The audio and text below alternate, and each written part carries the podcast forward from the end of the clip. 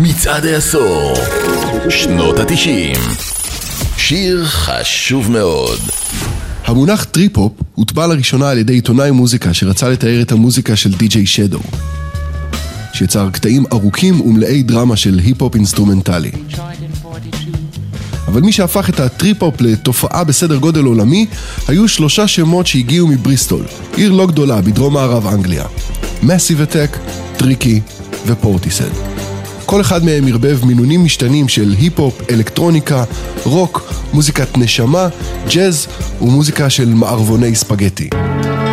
הרוטב הסודי שהפך את פורטיסד להרכב חד פעמי היו השירים שכתבה ושרה הסולנית החד פעמית, Beth Gibbons. Numb ו Sour Times, שני השירים הראשונים שהוציאו, סימנו את ההרכב כדבר הגדול והמסעיר הבא.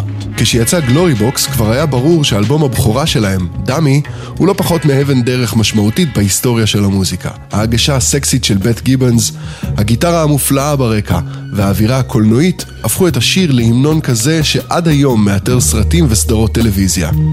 גם רבע מאה אחרי שיצא, כל האזנה מגלה בו משהו חדש. So tired.